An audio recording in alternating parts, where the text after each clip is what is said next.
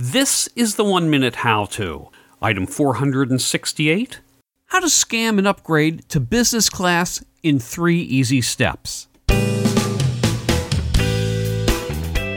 Hello, everyone. This is George, your host. On this show, we've got Winston Giles, and he's going to explain to us how to scam and upgrade to business class in three easy steps.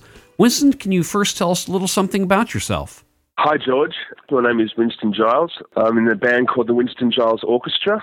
I'm a musician. Uh, I make albums and tour the world. And I guess this how to is based on my personal experiences from doing long international flights. I'm an Australian and often have to travel to various parts of the globe. And in those long flights, I find it sometimes very enjoyable if you are sitting up in a much bigger seat. So I have uh, come up with a how to on how to get up to business class in three easy steps. Okay, Winston, if you're ready, then you've got 60 seconds. Okay, number one, do your homework. Call the airline before you head to the airport and find out how full the flight is and what seats are available in business. Are they an aisle seat? Are they a window seat? Remember what seats are available. Number two, when you get to check in, ask for an upgrade. This works a lot of the time anyway, and you can normally not have to pay for it. The third and final step sit in the seat. Be the very last or one of the last people to board the flight. Be very engaging with the flight attendants when you step onto the plane, but act as if it has been a massive effort to make the flight. Ensure that you are looking the part also. Look like you should be sitting in business class. They will ask you for your boarding pass. Show them the economy boarding pass. They will give it back to you and tell you what your seat number is. Fumble around and stall for a few seconds and then make a beeline straight to the business class seat that you've remembered in your head. Sit down straight away and start talking to the person next to you. Look like that's where you are supposed to be. I guess when you are talking about a long flight, like a five or six or seven or even longer flight, uh, getting a, a nice seat really makes all the difference in the world. It really does, George, especially if you're flying from Australia to, say, London or Australia to New York.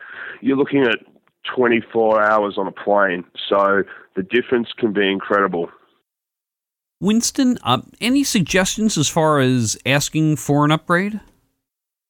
Be as charming as you can. Have a story prepared, e.g., you fly a lot or there's a death in the family, or your manager stuffed up your booking and you're normally fly business anyway. But most importantly, if you have an option when you check in, choose carefully. Avoid tired people. Look for someone your age. Be different to everyone else. They deal with hundreds of people. So this has been pretty successful for you. This has been an 80% success rate for me recently on probably my last four or five flights. I guess the most important thing is if they do ask you to leave, Look dazed and confused and quietly move down to your seat. And remember, you can always try next time. Okay, Winston, is there anything else you'd like to talk about?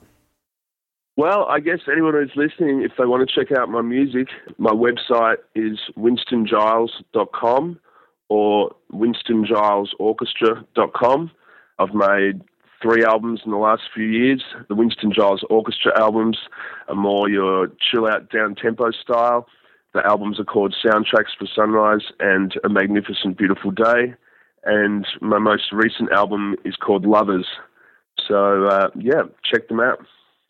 And just on a personal note, I can say that I've got two music podcasts and I've played this music on both of them. So I just absolutely love it. Oh, thanks, man. Winston, thanks a lot. I do appreciate it. No problem.